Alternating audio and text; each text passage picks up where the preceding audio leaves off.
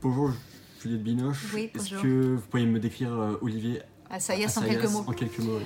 C'est quelqu'un de vous. Quand on est bègue, on s'habitue à ce genre de scène. Et je ne parle pas du fait de se faire couper la parole par Juliette Binoche, mais juste de se faire couper la parole. Nous, les bègues, on se doute qu'il n'est pas facile pour un fluent de faire la différence entre un bègue et juste quelqu'un de lent.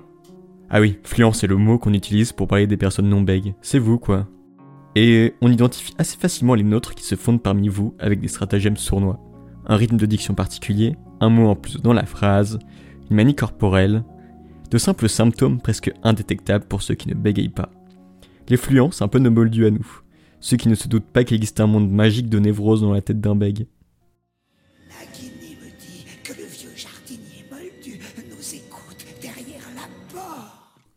Avec le temps, on s'habitue à certains types de réactions des fluents qu'on classe inconsciemment dans plusieurs catégories.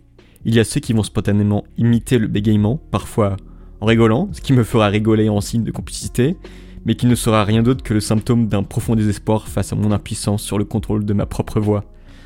Il y a les personnes avec un esprit pratique, celles qui vont essayer de deviner la fin de la phrase, ce qui fait, bon je l'avoue, gagner du temps à tout le monde, et il y a ceux qui s'improvisent professeurs de sophrologie en nous disant de respirer, de nous détendre. Dites pas ça, ça me met encore plus la pression. Essayez de vous détendre Essayez, vous, pour voir Vous avez déjà essayé de vous détendre? Non, car c'est illusoire Et il y a ceux qui vont simplement attendre que je finisse de parler. Ne faites plus un seul geste. Sa vision est basée sur le mouvement. Le risque, quand on parle de son bégaiement, c'est de tomber dans le misérabilisme. Penser qu'on est le plus malheureux du monde sous prétexte qu'on a du mal à prononcer quelques syllabes. Je me dis souvent qu'il faut relativiser, et je me dis que je pourrais ne pas avoir deux bras. Le bégaiement est paradoxal. À la fois il nous incite à l'observation et à l'écoute en nous coupant la parole, et à la fois il éclipse les autres derrière une blessure narcissique. Je ne suis qu'un demi-bègue avec un bégaiement léger, et donc un demi-fluent, ce qui fait de moi un sans mêlé de l'élocution. Personne ne t'a demandé ton avis. Espèce de sang de bourbe. Certains reportages putaclic sur Énergie 12 exhibent comme un- des bêtes de foire, parfois de vrais bègues, pour qui le quotidien est un calvaire tant il est quasiment impossible pour eux de communiquer. C'est donc sur une note positive que s'achève la soirée de Wilfried. Mais pour son dernier jour de stage, un grand défi l'attend. Monter une pièce de théâtre avec ses camarades, sans bégayer. Sera-t-il aussi convaincant?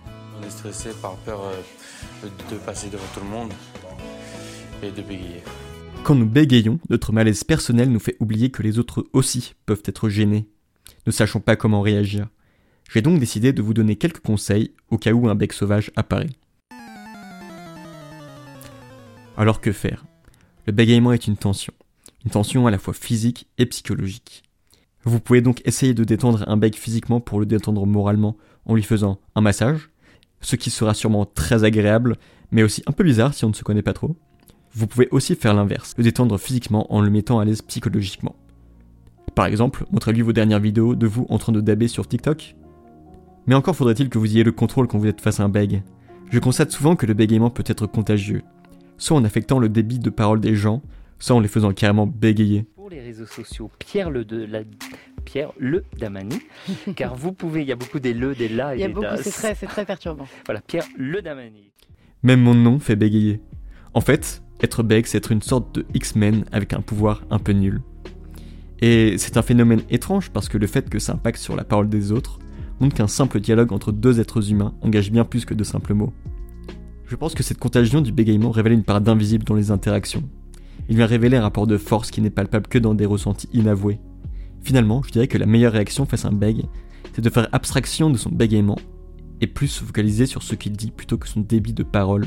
C'est un moyen de ne pas lui renvoyer son propre bégaiement au visage et donc des signes anxiogènes qui le feront sûrement bégayer. C'est drôle parce que l'écriture même de cet épisode confirme en quelque sorte cette théorie. Comme je passe mon temps à réfléchir, écrire et parler de mon bégaiement, je ne me suis jamais autant focalisé dessus et je me remets à bégayer